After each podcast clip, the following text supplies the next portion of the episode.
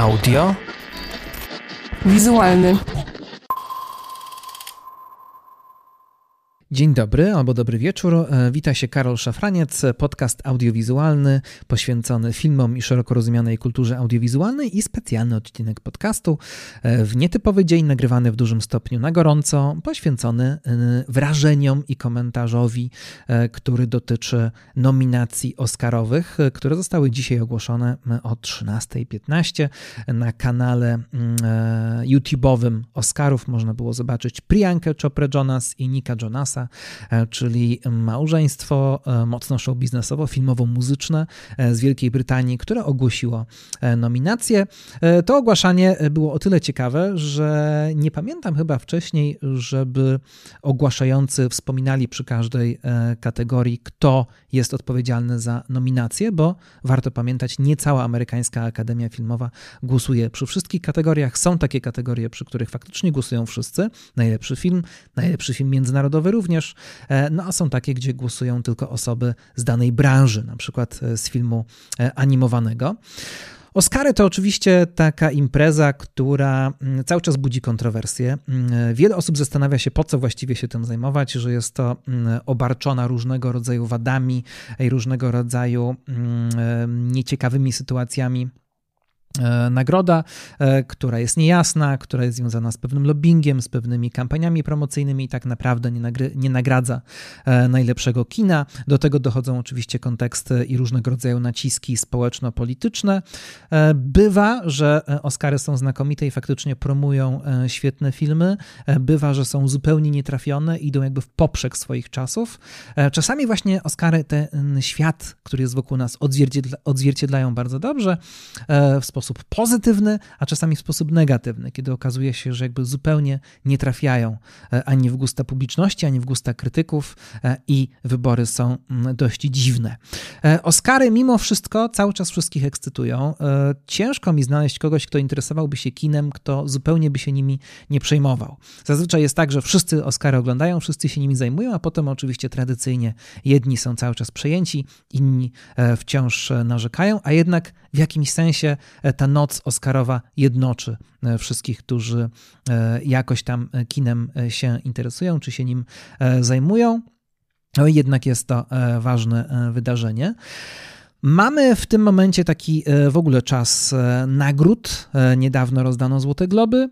E, mieliśmy nominacje do Złotych Malin, do których jeszcze wrócę i które sporo zrobiły zamieszania w Polsce. E, no a wczoraj też, e, właściwie w nocy, rozdano nagrody Grammy. Grammy to oczywiście troszkę inny porządek, świat muzyczny. Nagrody, które mimo tego, że muzyka jest mi bardzo bliska, nigdy specjalnie mnie nie obchodziły. I to jest właśnie ciekawe, to je różni trochę od Oscarów. Niemniej jednak to, co wydarzyło się podczas gali Grammy, również może mieć znaczenie dla tegorocznych Oscarów. Pamiętamy oczywiście o tym, że z powodu sytuacji pandemicznej nie tylko przesunięte są daty rozdania nagród, ale również całe to rozdanie wygląda zupełnie inaczej. To charakterystyczne show musi znaleźć jakiś nowy wyraz. E, Złote Globy i sposób, w jaki poprowadzono galę, spotkał się z raczej nieprzychylną opinią w prasie. E, uważa się, że to, że Złote Globy były kręcone, ta gala była transmitowana z dwóch miejsc naraz, prowadzące były jedna w Nowym Jorku, druga w Los Angeles, próbowały troszkę udawać, że są obok siebie, że to nie do końca wyszło, żarty z powodu też problemów technicznych wypadły e, no nie najlepiej, e, ale też łączenie się z twórcami filmowymi e, u nich w domu wyglądało czasami dziwnie, nie do końca wiadomo było jaką przyjąć konwencję stroju, na przykład jedni ubrani byli w stroje wieczorowe, siedząc u siebie na kanapie, najlepiej chyba jednak przez publiczność i przez dziennikarzy przyjęte były te osoby, które były ubrane nieformalnie. Skoro sytuacja nie jest tak do końca formalna, siedzimy w warunkach familiarnych, to też można było się ubrać troszkę inaczej. E, no i tak Kilka osób właśnie wyłamało się e, z pewnego dress code'u, między innymi Bill Murray, który ogłaszał nominację, będąc e, w hawajskiej koszuli. E, to było przyjęte bardzo dobrze, ale właśnie cały, cała reszta nie do końca i nie były najlepsze opinie o tej gali. Inaczej jest trochę z Grammy. Bardzo wielu dziennikarzy zauważyło, że impreza poświęcona nagrodom muzycznym była całkiem sympatyczna, nawet być może była najciekawsza od lat.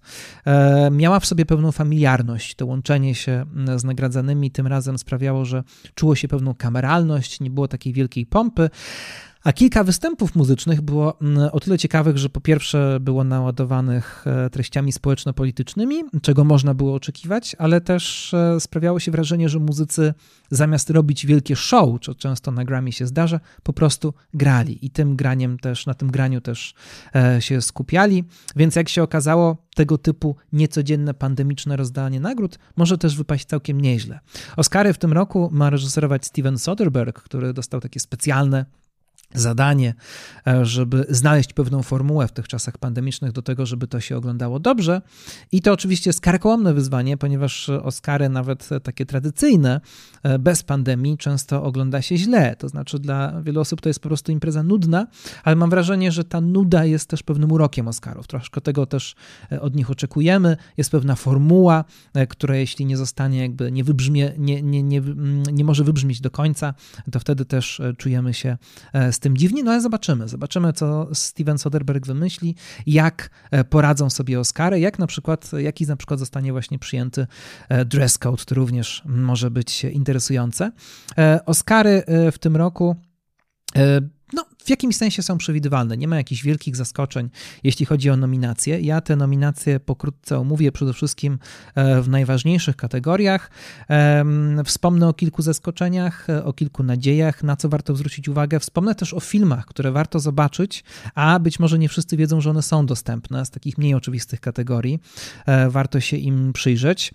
Oczywiście z różnych powodów i tego, co działo się politycznie w ostatnim roku, i pewnie też z powodu pandemii, tego, że nie ma wielkich produkcji, e, jest bardzo wielka różnorodność e, tutaj tematyczna, różnorodność e, pochodzenia, różnorodność płciowa wśród nominowanych. Pierwszy raz w historii dwie kobiety nominowane są w kategorii najlepsza reżyseria. W ogóle kobiet jest sporo, Mamy też dużo e, kina afroamerykańskiego, e, dotyczące najczęściej albo muzyki, albo wydarzeń e, politycznych. Mamy też kino mm, azjatyckie, mieszkańców Ameryki pochodzenia azjatyckiego. To również jest bardzo ciekawe i mocno jakby wybrzmiewa w kilku kategoriach. No dobrze, zacznijmy od e, takiej ogólnej konstatacji, że najwięcej nominacji ma Mank Davida Finchera. To nie jest zaskoczenie, to taki film troszkę robiony pod Oscary, ale właściwie wszyscy komentatorzy stwierdzają, że jest to film, który prawdopodobnie nie dostanie żadnych najważniejszych kategorii, e, żadnych najważniejszych e, nagród, być może nie dostanie żadnej. Zawsze Oscary mają taki film, który dostaje dużo nominacji, a potem wychodzi z niczym albo dostanie tylko coś bardzo symbolicznego. Jest E, taki pewien konsensus, że Mank to jednak e, film wydmuszka, Chociaż ja też w moim odcinku poświęconym temu filmowi troszeczkę może nie tyle chciałem go obronić, co spojrzeć na niego inaczej, zastanowić się nad tym, e, o czym ten film właściwie tak naprawdę jest. Więc to jest film, który przoduje. Potem mamy jeszcze kilka innych filmów, które mają sporo nominacji, zaraz się nimi zajmę. No ale druga najważniejsza rzecz, poza tym, co dostało najwięcej nominacji, to oczywiście no, pewne rozczarowania związane z naszą kinematografią, e, albo przynajmniej z naszymi filmowcami, którzy w różnych miejscach e, się pojawiają i mieli szansę. Agnieszka Holland ostatecznie nie dostała nominacji za Szarlatana, e, no i nominacji też nie dostał Mariusz Wilczyński za swój film Zabito i wyjedź z tego miasta. Też to chyba nie jest zaskoczenie. Szarlatan nie jest filmem aż tak dobrym. Jest to film z pewnością pod wieloma względami ważny, pod wieloma względami ciekawy, ale chyba jednak to nie jest ten poziom, żeby ostatecznie nominację e, do Oscara dostać. E, Mariusza Wilczyńskiego jest mi bardzo szkoda. Wiedziałem od początku, że jest to film, który nie ma szans dostać Oscara. To jest zbyt hermetyczne kino. To nie jest kino e, Oscarowe, ale myślałem, że jednak czasami Czasami tak bywa, że za animowany pełny metraż obok tych wielkich hollywoodzkich, pixarowych czy disneyowych produkcji jest, e, trafia się jakiś tak, jakaś taka perełka, coś niecodziennego, nietypowego i właśnie takim filmem mógł być e, film Mariusza Wilczyńskiego. Niemniej jednak uważam, że to jest film bardzo doceniany na świecie w różnych miejscach i po prostu Oscary to nie jest to miejsce. E, Łukasz Żal był też przez niektórych wymieniany, mimo tego, że nie był jakimś faworytem. Nie wszyscy e, typowali, że jego zdjęcia do najnowszego filmu Charlie'ego Kaufmana trafią e, do Oscarowych nominacji, ale niektórzy się tego spodziewali. Ostatecznie Łukasz Żal nie dostał swojej e, trzeciej nominacji Oscarowej.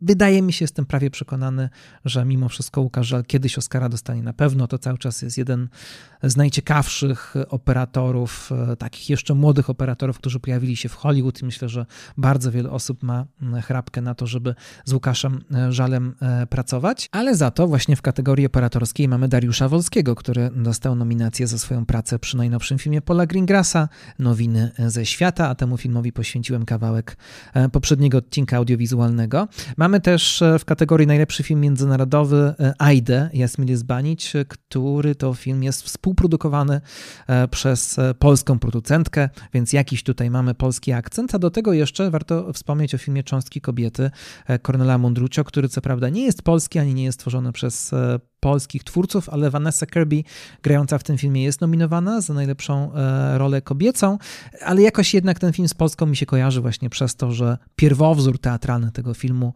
można zobaczyć na deskach e, warszawskiego teatru. Dobrze, no oczywiście najważniejsze, e, o czym, trzeba, o czym trzeba powiedzieć, to te osiem filmów, które dostały nominację za najlepszy film. To jednak jest najważniejsza kategoria. Tutaj warto poświęcić uwagę przez chwilę każdemu z tych tytułów. Nie wszystkie chyba są takie bardzo oczywiste dla polskich widzów od razu. E, I te filmy oczywiście będą też powracać w kolejnych kategoriach, więc zaczynamy od tego, co jest e, najważniejsze, a potem kilka e, ciekawostek.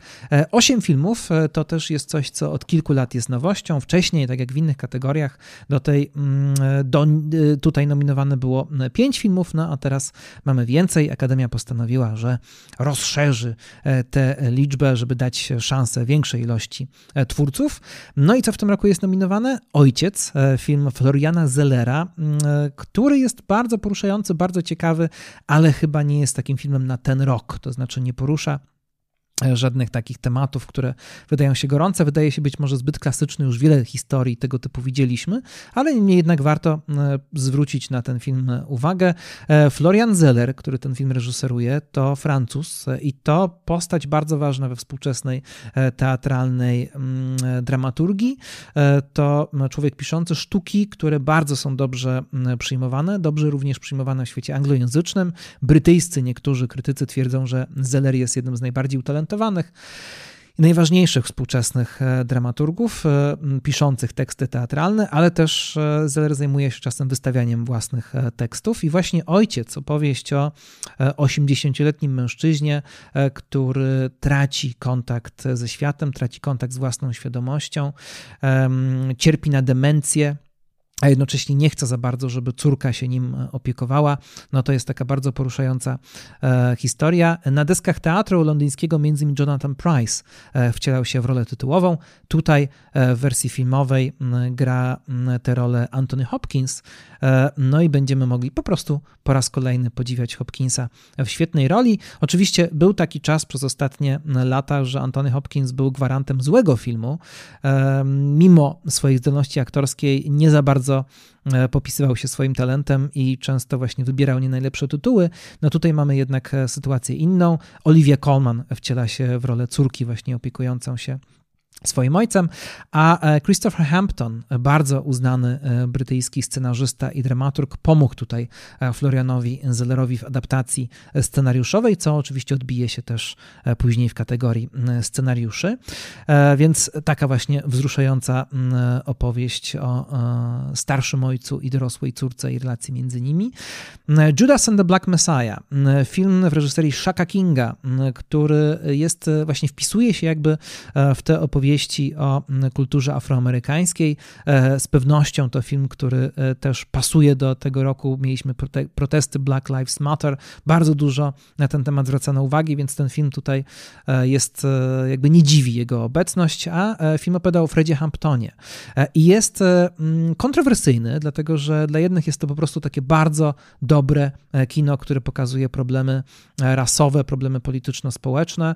Dla niektórych jest to zbyt wyidealizowany obraz Freda Hamptona, czyli e, wiceszefa e, Czarnych Panter, e, który został zdradzony i potem no, jego życie tragicznie się skończyło.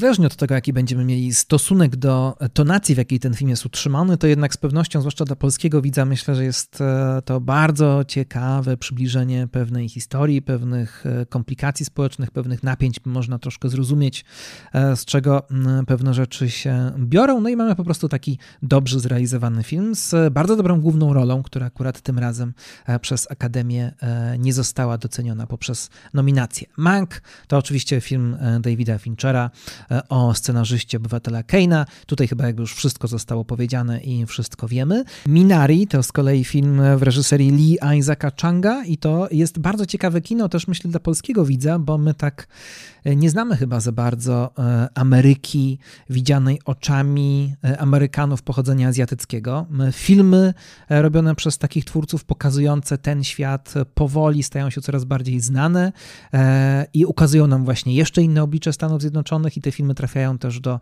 różnego rodzaju konkursów, do tej całej infrastruktury e, nagród przemysłu filmowego. E, no i Minari to film, który już sporo namieszał i został bardzo e, doceniony. Między innymi dostał nagrodę Złotego Globa, ale uwaga, w kategorii film nieanglojęzyczny, dlatego że film w dużym stopniu mówiony jest po koreańsku.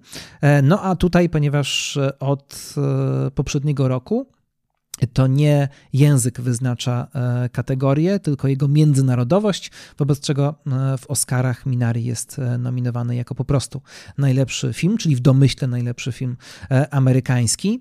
Minari to opowieść bazująca w dużym stopniu na przeżyciach twórcy filmu. Lee Isaac, Chung urodził się w Ameryce, ale w rodzinie pochodzącej z południowej Korei i w pewnym momencie, kiedy on był jeszcze młodym chłopcem w latach 80., jego rodzina postanowiła postanowiła przenieść się na amerykańską prowincję i zacząć jakby takie typowe amerykańskie życie, podążając też za pewnym amerykańskim mitem. E, I o tym, jak to zderzenie z tym mitem wyglądało, właśnie e, opowiada ten film, no ale opowiada też oczywiście o tym, jak to wygląda z perspektywy osób e, o takim właśnie podłożu kulturowym, jakie dodatkowe jeszcze problemy to ze sobą niosło. Kolejny film to Nomadland, czyli e, film, który no, prawdopodobnie dostanie Oscara za najlepszy film. Zdaniem bardzo wielu osób to Właśnie ta produkcja e, ma największe szanse. Film bardzo głośny, film, który wygrał festiwal filmowy e, w Wenecji e, i film w reżyserii Chloe Zhao, czyli reżyserki chińskiej. Reżyserki, która urodziła się w Chinach, którą w pewnym momencie rodzice postanowili wysłać do szkoły brytyjskiej, do takiej klasycznej boarding school. No a potem ona z kolei trafiła do Stanów Zjednoczonych i tam zaczęła kręcić filmy, wobec czego uważa się ją generalnie rzecz biorąc za amerykańską reżyserkę chińskiego pochodzenia, e, która wychowywała się w Wielkiej Brytanii. Natomiast e, z tym są związane jeszcze pewne problemy, o których za chwilę powiem. Nomadland, adaptacja e, reportażu Jessica Bruder, książkowego, literackiego reportażu, który w Polsce jest dostępny, został przetłumaczony, wydany przez wydawnictwo Czarne. Nomadland to bardzo niezwykła opowieść, która mm, portretuje też inną Amerykę, inny świat e, Stanów Zjednoczonych.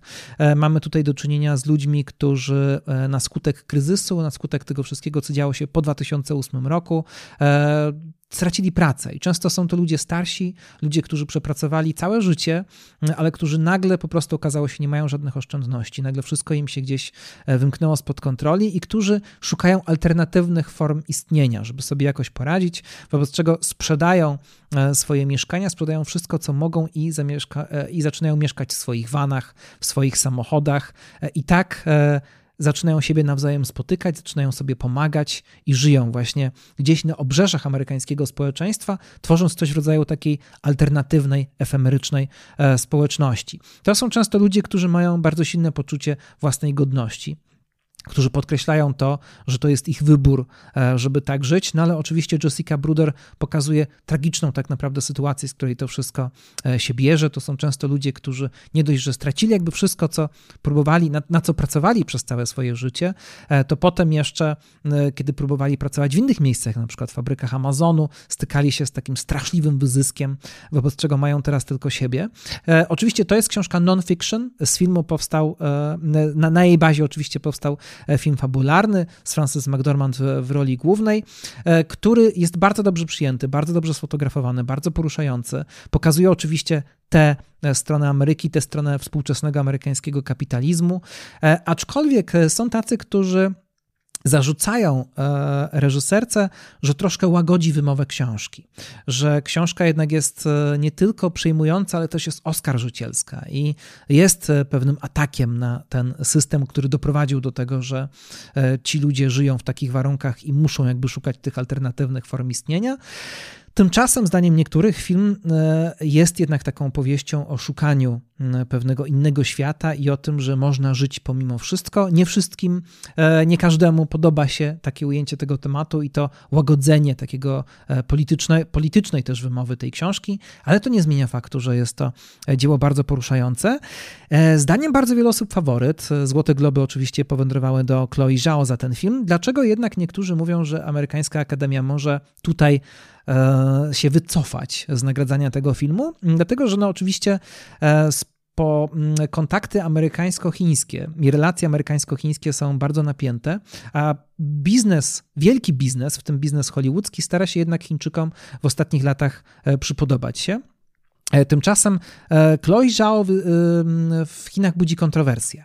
E, kiedyś w jednym z wywiadów skrytykowała Chiny i system chiński, w innym powiedziała, że nie czuje się Chinką, tylko czuje się Amerykanką. No i to wzbudziło, wzbudziło różnego rodzaju kontrowersje. W Chinach pojawiają się, pojawia się bardzo wiele osób i bardzo wiele środowisk, które banują tą reżyserkę, które uważają, że nie powinno się pokazywać jej filmów i które uważają, że absolutnie Amerykanie, ani nikt inny nie powinien takiej reżyserki nagradzać, więc zobaczymy, czy e, ten wątek, ten kontekst będzie miał tutaj znaczenie. Obiecująca młoda kobieta, e, feministyczny, kino zemsty z Carrie Mulligan, e, bardzo ciekawa gra popkulturowymi schematami, a jednocześnie e, taki dojmujący komentarz społeczny. To film, który cały czas możemy w tym momencie oglądać na naszych ekranach, tam, gdzie oczywiście kina jeszcze nie są zamknięte. Sound of Metal, poruszająca opowieść o muzyku, który traci słuch. Bardzo niezwykłe, bardzo intymne kino, również potrzebne i tak naprawdę też poruszające pewne e, tematy e, społeczne. Film, który być może nie ma tutaj szans na najważniejsze nagrody, ale z pewnością jest to jedna z najlepszych e, produkcji, jakie w tym zestawieniu się pojawiają. No i mamy jeszcze proces siódemki z Chicago, również film dotykający ważnych wydarzeń polityczno-społecznych, który możemy cały czas oglądać na Netflixie, a za który odpowiedzialny jest Aaron Sorkin. To są te filmy.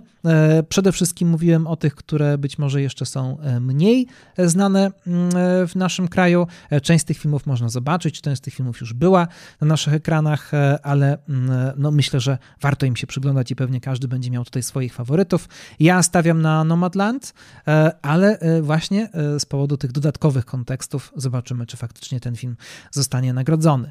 Jeśli chodzi o najlepszego reżysera, to tutaj mamy oczywiście Davida Finchera za Manka, mamy tutaj Lee Isaaca Changa za Minari, Chloe Zhao za Nomadland i E, Emerald Fennel za obiecującą młodą kobietę.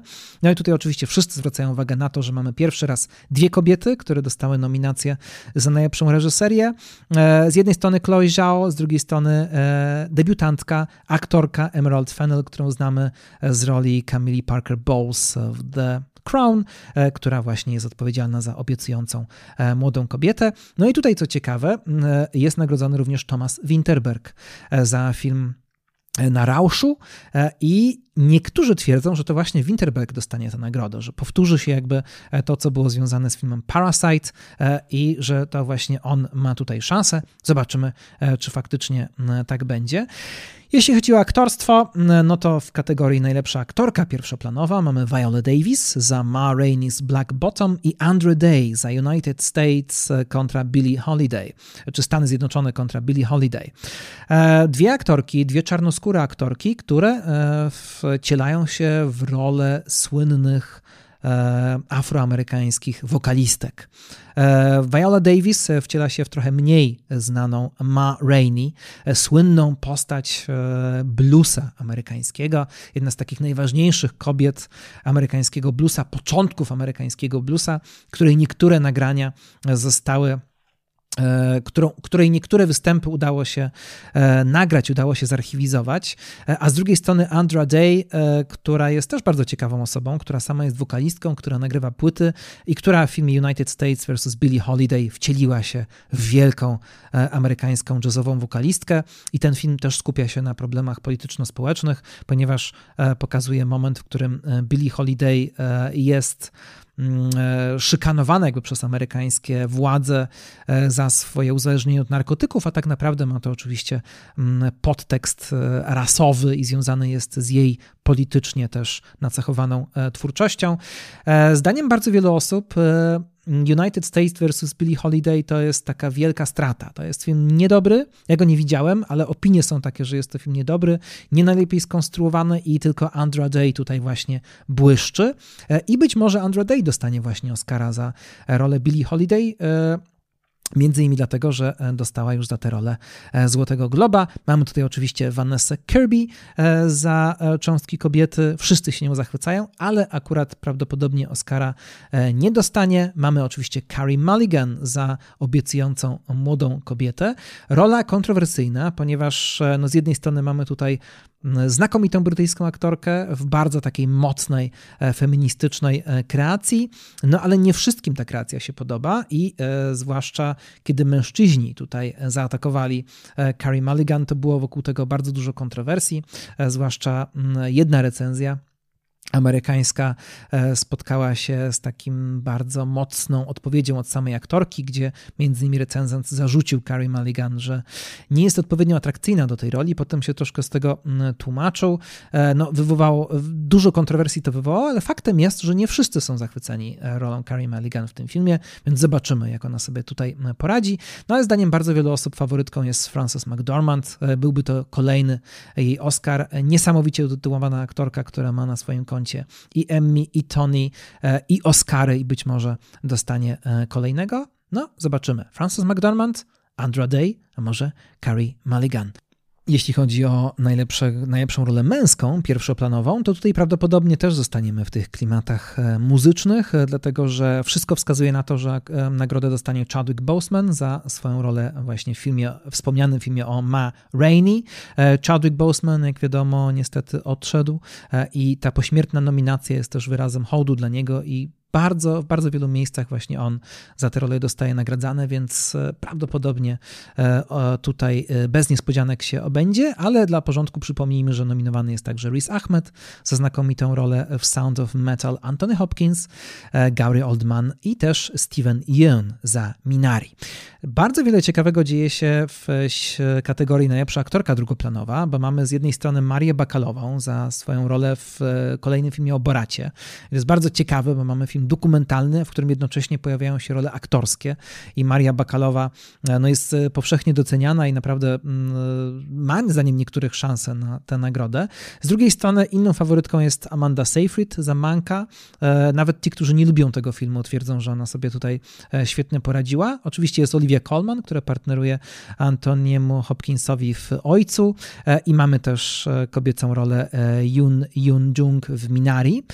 Natomiast ciekawa rzecz dzieje się z Glenn Close. Glenn Close e, wielokrotnie nominowana do Oscara, nigdy tej nagrody nie dostała. Nominowana jest tutaj za elegię dla bidoków i to jest film straszliwie nieszczęsny i straszliwie nieszczęsna jest to rola moim zdaniem. E, dlaczego jest to takie niezwykłe? Otóż Glenn Close za tę właśnie rolę jest nominowana do Oscara i nominowana do Złotej Malinki. Zdarzało się wielokrotnie, że jeden aktor bądź aktorka byli nominowani w tym samym roku do Oscara i do Złotej Maliny, ale bardzo rzadko zdarzało się, żeby ktoś nominowany był do tych dwóch nagród za jedną i tę samą rolę. Glenn Close jest trzecią osobą, której coś takiego się przydarzyło. E, wcześniej e, takiego zaszczytu e, dostąpił James Coco, bardzo mały, mało chyba u nas znany aktor, za e, rolę w filmie Tylko gdy się śmieje. To 81 rok, sam właściwie początek Złotych Malin. E, no i mamy jeszcze Amy Irving, która dostała te dwie nominacje i za najgorszą i za najlepszą rolę jednocześnie e, za film Jentl Barbie Streisand, e, adaptację zresztą mm, Izaka e, Zingera, to 83 rok, więc to jest ciekawe, że coś takiego się już zdarzało, ale zdarzało się to właśnie wtedy na początku istnienia mm, Złotych Malin, kiedy była to jeszcze taka nagroda towarzyska, przyznawana przez bardzo małe grono i tam się różne dziwne rzeczy zdarzały. Brian De Palma dostał nagrodę, dostał nominację za reżyserię Człowieka z blizną, e, Stanley Kubrick dostał nominację za reżyserię Lśnienia. E, potem już jakby faktycznie e, Złote Maliny szły w taką stronę faktycznie nagradzania najgorszych filmów. E, natomiast e, no, tutaj zdarzyło się coś bardzo ciekawego, więc Glenn Close jednocześnie nagrodzona za, nominowana za najgorszą i za najlepszą rolę. I dlaczego mówię, że to jest nieszczęsna rola? Dlatego, że Elegia dla Bidoków to film ważny. Wydaje mi się, że książka, na bazie której powstał, to taka rzecz, która sporo mówi o współczesnej Ameryce, ale też oddaje chyba mm, uczucia osoby, która wyjechała z prowincji do lepszego świata i która potem jakby rozlicza się z tym światem, który opuściła, więc również w Polsce e, jakoś ona może być interesująca. E, I gdyby ten film nakręcił ktoś, kto e, wywodzi się z kina niezależnego, kto czuje takie prowincjonalne klimaty, gdyby ten film na przykład nakręcił Alexander Payne, to myślę, że mogłaby wyjść z tego rzecz bardzo ciekawa. Tymczasem Ron Howard od początku wydawał mi się kuriozalną propozycją, żeby ten film wyreżyserować. Reżyser Mm, zupełnie nie czujący takich tematów. Reżyser taki do bólu hollywoodzki, który czasami potrafi mieć taki paradokumentalny pazur i nakręcić coś takiego jak Frost Nixon na przykład. E, e, ale no zupełnie wydawało się, że to nie jest e, jego kino i faktycznie oglądając Legię do Bidoków ma się wrażenie, że ogląda się znakomitych aktor, aktorów, a przede wszystkim znakomite aktorki, które po prostu są przebrane za biednych ludzi. I pewna estetyka tego filmu, pewien styl Rona Howarda, który w tym filmie czuć i który tak bardzo nie pasuje do tego, o czym ten film mówi, niestety psuje wszystko. I wydaje mi się, że właśnie między innymi z tego powodu, z, tego, z powodu tego dysonansu właśnie ta rola jest też nominowana mm, do E, Złotej e, Maliny. Natomiast e, jeśli chodzi o najlepszego aktora drugoplanowego, no to mamy tutaj Paula Ratchi, który jest faworytem bardzo wielu osób. Wiem, że wiele osób chciałoby, żeby on dostał Oscara za rolę w Sound of Metal. Aktor niezwykle interesujący, który wychował się w rodzinie E, gdzie miał niesłyszących rodziców, wobec czego nauczył się języka migowego i właśnie e, ten język migowy wykorzystuje w swojej roli w Sound of Metal, ale poza tym tworzy e, bardzo niezwykłą kreację. Aktor, który gdzieś tam pojawiał się w tle różnych filmów, a wreszcie został doceniony. Jego konkurentami są m.in. Sasha Baron Cohen za proces siódemki z Chicago, a poza tym masz dwóch aktorów z Judas and the Black Messiah i Leslie Odom Jr. z Pewnej Nocy w Miami. E, przechodzimy do najlepszego filmu dokumentalnego. E, to jest e, bardzo interesująca kategoria i warto oglądać te filmy. One żyjemy na szczęście dzięki internetowi, dzięki serwisom streamingowym w takich czasach, że my po prostu do tych filmów mamy dostęp. Najlepszy film dokumentalny to m.in. Obóz Godności, który jest dostępny na Netflixie. To film, który słynny jest choćby z tego powodu, że jego producentami są Barack Obama i Michelle Obama, a film opowiada o pewnym obozie nieopodal Woodstock, E, w latach 70., e, który, mm, e, gdzie przebywały osoby niepełnosprawne i które założyły coś w rodzaju takiego ruchu politycznego bardzo ciekawego, trochę zapomniany fragment historii Ameryki. Czego nauczyła mnie ośmiornica? Poruszająca opowieść, którą również możemy oglądać na Netflixie. Historia filmowca, który jest zarazem nurkiem i który wychodząc z, kryzys, z kryzysu osobistego, wychodzi z niego poprzez to, że z, zaczyna obserwować pewną ośmiornicę i jakby przyglądając się jej zaczyna uczyć się e, też czegoś o świecie i o życiu. Taki film też wpisujący się e, w refleksję na temat ekologii, na temat, na temat e, relacji człowieka z przyrodą. Mamy też film Time, który możemy w Polsce zobaczyć na Amazon Prime. Film, który dotyczy ważnego dzisiaj problemu, o którym dużo się mówi w Stanach Zjednoczonych, e, osób czarnoskórych, które za drobne przestępstwa e, dostają bardzo duże wyroki e, i mamy tutaj jakby od środka pokazaną pewną rodzinę, pewną kobietę, której mąż dostał 60 lat więzienia i pokazane jest, jak cały ten system niszczy taką rodzinę od środka i też niszczy całą tkankę społeczną, a też no jakby to się wiąże z niszczeniem życia Afroamerykanów i też degradacją całej tej grupy społecznej, więc film, który również pisał wpisuje się e, w Black Lives Matter, a w dodatku film e, wyreżyserowany przez e, kobietę i obóz agent Kret. Film, który także jest zrobiony przez reżyserkę, film z Chile i film, którego chyba w Polsce nie można zobaczyć, a który opowiada o pewnym miejscu, gdzie zakładzie, w którym opiekuje się starszymi ludźmi, ale prawdopodobnie coś tam się dzieje niedobrego, no, wobec czego prywatny detektyw wysyła pewnego swojego agenta, który ma być jakby szpiegiem właśnie w takim miejscu. Film, który teoretycznie ma w sobie coś zabawnego, a tak naprawdę z tego co wiem, jest bardzo przejmującą opowieścią. No i mamy jeszcze film Kolektyw, film, który można zobaczyć na HBO Go i który jest wielkim sukcesem rumuńskiego kina. Bardzo poruszające kino, poruszający dokument, który polecam zobaczyć, który dostał już mnóstwo nagród w różnych miejscach i rumuńskie kino wygrało ostatnio festiwal w Berlinie, no a teraz ma duże szanse na Oscara i to aż w dwóch kategoriach, ponieważ Kolektyw jest owszem dokumentem i został tutaj nominowany za najlepszy film dokumentalny, ale jednocześnie, co się rzadko zdarza dokumentom, dostał e, nominację w kategorii najlepszy film międzynarodowy. E, Kolektyw to takie kino, mm, e, które ma w sobie coś z kina śledczego, z kina kryminalnego niemalże i faktycznie przyglądamy się tutaj śledztwu mm, rumuńskich dziennikarzy, którzy zaczynają badać sprawę bardzo tragicznej, bardzo słynnej w Rumunii historii, kiedy to spłonął klub muzyczny. E, podczas koncertu metalowego. E, okazało się, że tam jakby nie trzymano e, w Bukareszcie żadnych norm przeciwpożarowych, żadnych norm sanitarnych i to niepilnowanie norm, takie systemowe niemalże, doprowadziło do tragedii, ale potem okazało się, że osoby, które leczą się w szpitalu, które były pokrzywdzone podczas tej katastrofy, również dzieje się z nimi coś dziwnego i to jest jakby początkiem pewnej kolejnej afery. Jednocześnie właśnie dziennikarze badający tę sprawę zaczynają jakby obnażać cały system rumuńskiej polityki. E, film, który opowiada o Rumunii, ale opowiada w ogóle o polityce, o pewnym e, systemie e, nieprzestrzegania reguł, krycia się nawzajem i który przez to jest, jakby może wydarzyć się wszędzie. To, co to trochę jak Czarnobyl, tak samo kolektyw doty, dotyka pewnego lęku, bo wiemy, że tak naprawdę wszyscy wokół nas, ci, którzy mają władzę, mogą się zachowywać podobnie. No i tutaj przechodzimy do filmu międzynarodowego. Obok kolektywu mamy mm, oczywiście Na Rauszu, Mamy hongkoński film, podobno bardzo dobry, e, Better Days, e, szwedzkiego człowieka, który sprzedał swoją skórę, ale chyba kibicujemy, chociaż nie widziałem tych wszystkich filmów, e, ale wydaje mi się, że warto kibicować Aidzie, nie tylko dlatego, że jest to film współprodukowany przez Polkę, ale dlatego, że jest to po prostu znakomity, niesamowicie poruszający film. Jest Mila Zbanić, reżyserka, która weszła jakby do świata kina niezwykłym, mocnym e, filmem Grbawica. E, potem e, nakręciła film troszkę słabszy, zamiknęła na jakiś czas, ale teraz powróciła i znowu pokazała, że jest no, bardzo niezwykłą osobą, bardzo niezwykłą twórczynią.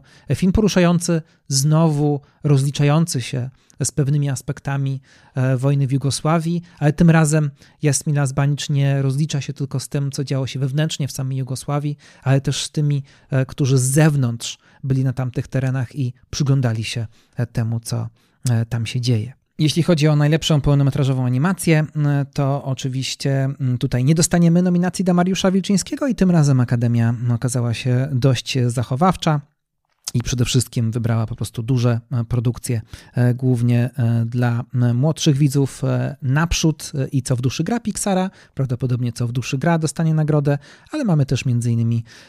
pełnometrażowy film o Baranku Szonie, czy Sekret Wilczej Gromady, który jest taką sporą niespodzianką i chyba wiele osób temu filmowi właśnie kibicuje. Zajrzyjmy jeszcze do dwóch kategorii, które wydają się interesujące, czyli do tego, co widać i do tego, co słychać. Najlepsze zdjęcia, zdjęcia wydają się czymś kluczowym w sztuce e, filmowej. Najlepsze zdjęcia są też interesujące w tym roku, dlatego że e, tylko jeden e, z nominowanych to mm, operator który nie jest Oscarowym debiutantem. Wszyscy pozostali nominowani są po raz pierwszy w, swojej, w swoim życiu, czyli autorzy zdjęć do Judas and the Black Messiah, do Manka, do Nowin ze świata, czyli Dariusz Wolski, on również nigdy wcześniej nie miał nominacji do Oscara, oraz autor zdjęć Nomadland, właśnie to wszyscy osoby nominowane pierwszy raz. Natomiast Fedon Papa Michel to jedyna osoba, która wcześniej miała nominację. To autor zdjęć do procesu siódemki z Chicago i to jest taki bardzo dobry hollywoodzki fachman, hollywoodzki rzemieślnik, który kilkanaście lat już tworzy zdjęcia do różnych filmów i niektórzy twierdzą, że to właśnie on tę nagrodę dostanie, między innymi właśnie jako rodzaj takiego uznania dotychczasowej kariery, ale faworytem raczej jest Joshua James Richards ze zdjęcia do Nomadland. E, to w dużym stopniu film oparty na e, wizualiach i na takim zderzeniu e, człowieka z pewnym krajobrazem. Joshua James Richard to też partner reżyserki Nomadland, więc w jakimś sensie to jest taki film rodzinny. No i jeszcze warto wspomnieć o najlepszej muzyce oryginalnej. To jest coś, co mnie bardzo interesuje. Tutaj najnowszy film Spike Lee, The Five Bloods, Mank, Minari, Nowiny ze świata i Co w duszy gra. E, nie jestem zwolennikiem muzyki Jamesona Newtona Howarda do nowin ze świata. Wiem, że niektórzy ją bardzo lubią, natomiast ja uważam, że to jest jeden z najsłabszych elementów tego filmu. Ona jest zbyt słodka, taka e, jakaś e, nie do końca dla mnie pasująca też do tego, co widzimy na ekranie. Brakuje jej pewnej drapieżności, brakuje jej pewnej surowości i miałem takie poczucie, że ona się nie do końca zgrywa też z tą całą opowieścią. Bardzo jestem wielkim fanem Trenta Reznora i Attikusa Rossa. Bardzo jestem w ogóle fanem Trenta Reznora i podoba mi się to, jak jego kariera się rozwijała. Od bycia buntowniczym, mrocznym liderem na Inch Nails, którym jest do dzisiaj, ale jakby od bycia takim enfant terrible E, stał się kimś, kto szuka gdzieś własnej drogi i robi ciekawe rzeczy. E, Trent Reznor od samego początku właściwie swojej kariery miał bardzo dobre wyczucie kina. E, był odpowiedzialny w latach 90. za kilka takich niezapomnianych soundtracków, bo to on był odpowiedzialny za soundtrack do Zagubione Autostrady Lyncha i do mm, Urodzonych Morderców Olivera Stone'a. E, dobierał muzykę, dobierał utwory, montował je ze sobą, łączył je i potem też jakby był takim producentem czy kuratorem e, tych soundtracków. Do tego też dołączał pewne własne eksperymenty dźwiękowe, no ale wreszcie zachęcony przez Davida Finchera, Rezną z Atticusem Rossem, z kolegą z Nine Nails, zaczęli robić muzykę filmową i ta muzyka jest interesująca, ponieważ ona wnosi do hollywoodzkiego kina, które polegało na takiej bardzo skonwencjonalizowanej zrealizowanej wcześniej muzyce filmowej, najczęściej symfonicznej, najczęściej z zapamiętywalnymi motywami. E, oni właśnie wnieśli do Hollywoodu poprzez muzykę do Social Network coś nowego, coś innego, e, taką muzykę, która jest, na, e, która jest bardzo ambientowa, która jest na granicy sound designu. Właściwie nie wiemy, oglądając filmy, do których Reznor z Atticusem Rossem robią muzykę, nie wiemy, co to jest muzyką, a co jeszcze jakąś zabawą dźwiękiem. E, to, co jest diegetyczne i co jest niediegetyczne, jakby gdzieś e, zaciera się troszkę w tej ścieżce dźwiękowej E, ich filmów. I oczywiście ten Oscar dla e, muzyki do Social Network był tutaj e, bardzo znaczący. Lubię też inne produkcje, do których muzykę tworzyli. Warto pamiętać o serialu Watchmen, tam również się popisali. Uważam, że w Manku z kolei nie do końca im się udało. Ja od początku troszkę się obawiałem tego, że akurat świat takiej retro muzyki, jazzu z lat 40. to nie będzie coś, co do końca czuje Reznor, ale w filmie Pixara, czyli w Co duszy gra, mm, to jest za tę muzykę e, dostali mm, Złotego Globa i prawdopodobnie tutaj e, też dostaną Oscara, więc to jest ciekawe, że Trent Reznor właściwie staje się jednym z najważniejszych w tym momencie kompozytorów e, muzyki filmowej. I to tyle moich refleksji i przewidywań, jeśli chodzi o najciekawsze moim zdaniem kategorie mm, Oscarowe. Nie wymieniłem wszystkich, ale wymieniłem te, na których wydaje mi się warto się skupić. Wymieniłem kilka filmów, które warto jeszcze zobaczyć, może warto je nadrobić, zanim te e, Oscary e, nadejdą. E, natomiast na koniec mały bonus jeszcze w postaci komentarza do mm, afery związanej ze Złotymi Malinami, bo jak wiemy, aż sześć nominacji dostał film 365 dni. Barbary Białowąs, film, który stał się nieoczekiwanym Netflixowym, globalnym hitem czasów pandemii, wywołując rozmaite kontrowersje. No i oczywiście budzi to też różne dyskusje w Polsce, jak właściwie do tego podchodzić. No cóż, nie da się ukryć, że tego typu wejście Barbary Białowąs do światowego kina nie jest zbyt fortunne. 365 e, dni to nie jest film, który bym, który bym lubił i którego bym bronił. Mm, wydaje mi się, że nawet taką historię można było opowiedzieć lepiej i można by było ciekawiej nakręcić. E, problematyczne jest oczywiście to, że ten film w pojawia się w świecie z takim kontekstem, że to jest film szkodliwy, że promuje kulturę gwałtu, no ale z drugiej strony bardzo wiele osób na tym filmie dobrze się bawi i ci, którzy się na tym filmie bawią, to są przede wszystkim kobiety, wobec czego trudno odmówić widzkom zabawy, jeśli im się coś takiego podoba. Z różnych powodów no, ludzie ten film oglądają, ale on się przebił. Natomiast dlaczego on dostał tyle nominacji? Wydaje mi się, że Warto tutaj zwrócić uwagę na to, e, że mm, e, Złote Malinki troszkę zmieniły swój charakter w ostatnich latach, mam wrażenie. Nie tyle jest to nagradzanie najgorszego kina, najgorszych filmów, co właśnie zwracanie czasami uwagi na filmy, które w jakiś sposób są szkodliwe, które promują złe postawy, które w jakiś sposób są krzywdzące. Dlatego obok takich produkcji absolutnie typowo kiepskich właśnie dołączają filmy, które jakby z innego kontekstu są uważane za złe.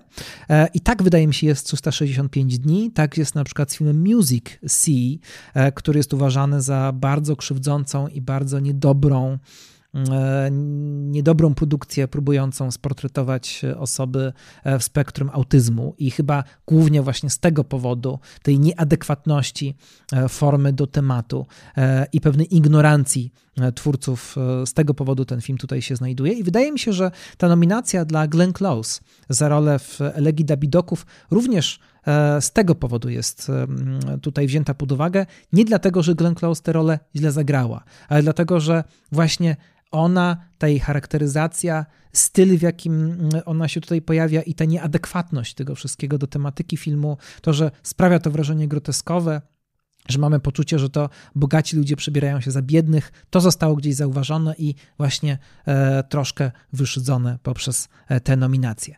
Barbara Białowąs mimo wszystko dostała się do e, światowego kina, w jakiś sposób została zauważona. Można powiedzieć, że e, złapała biegnącego konia. Co prawda nie e, trafiła na siodło, ale chwyciła się gdzieś grzywy. I co nas tym teraz zrobi, to zależy w dużym stopniu od niej. Jeśli uda jej się uniknąć tego odium, że mm, zrobiła film szkodliwy, a jedynie film, który może nie jest najlepszy, ale ludzie chcą go oglądać, to wtedy być może uda jej się to przekształcić w sukces i e, będzie miała więcej e, ciekawych propozycji. Może jeszcze coś interesującego nam pokaże. To w ogóle taka ciekawa reżyserka, niezwykle kontrowersyjna. Jej Big Love to film, który podzielił bardzo polską krytykę. Jedni mówili o ciekawa reżyserka o takiej niecodziennej wrażliwości, która lubi bawić się kampem, lubi bawić się takim kinem może nie najwyższych lotów, ale ma do niego wyczucie. Inni z kolei już wtedy odmawiali jej e, jakby prawa do tego, żeby uważać ją za mm, kogoś, kto umie kręcić e, dobre kino. Co z tego wszystkiego wyjdzie, no, zobaczymy. E, no ale w każdym razie mamy sporo zamieszania. Zobaczymy, jak sobie poradzą, jak sobie poradzi film 365 dni podczas Złotych Malin, no, ale też zobaczymy, jak ostatecznie skończą się Oscary i przede wszystkim, jak będzie wyglądać sama ceremonia. Czy Steven Soderbergh zaprezentuje coś um, ciekawego, czy też będzie nudno i cringe'owo, jak przy okazji Złotych Globów. Przekonamy się, ja bardzo dziękuję. E, niedługo kolejny odcinek związany z filmowymi rolami Davida Bowie, no ale też e, spotkamy się e, po Oscarach i wtedy będzie specjalny pooskarowy audiowizualny. Dziękuję, do usłyszenia.